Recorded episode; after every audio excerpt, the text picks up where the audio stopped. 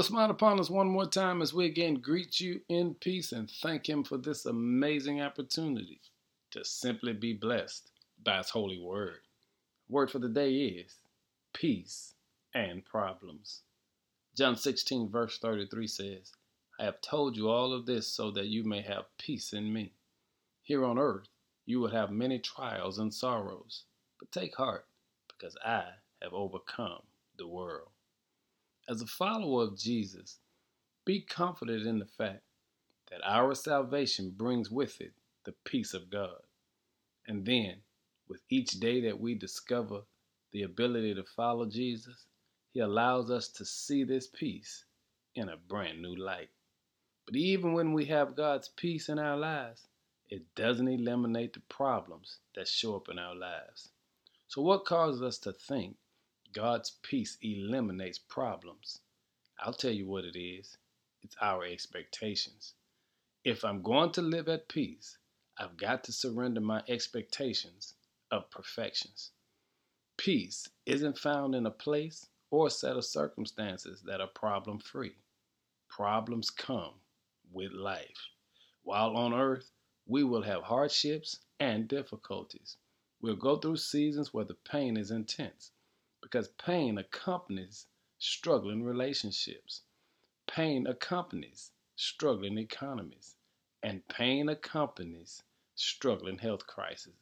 These outside pressures don't have the power to take away God's perfect peace. But let me tell you what it does have the power to do it has the power to shape your faith.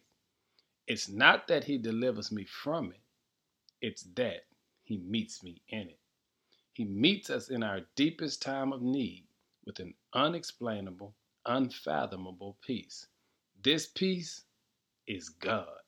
It's unrivaled and it's beyond anything we can compare it to. No one is even in the same class as this perfect peace. Hey, family, we experience it in the midst of unspeakable pain, and yet somehow we have this calmness over us. We experience it when we find ourselves in financial struggles, unsure of how we're going to pay our next bill. And yet, we're amazed when we can rest in the fact that we know God still provides. We experience it when our health is in jeopardy and we don't know where or when our healing is coming. Yet, we can't explain the serenity we discover while living in it because we have a God that has never failed us. Life may not be perfect, but we know our God is. God doesn't always take us out of our valleys, but He will always bring us through them. It's often in the unknown that God shows up most powerful. Hey, family, we can trust and rest in our good God during life's challenging times. Why? Because He's always allowed us to know He always shows up when we need Him most. That is because God knows how to give us peace in the middle of our problems. Lord, let something we're dealing with today remind us of the gift of peace that you've already given us on the inside. And don't let our hearts get cold because of a trying situation.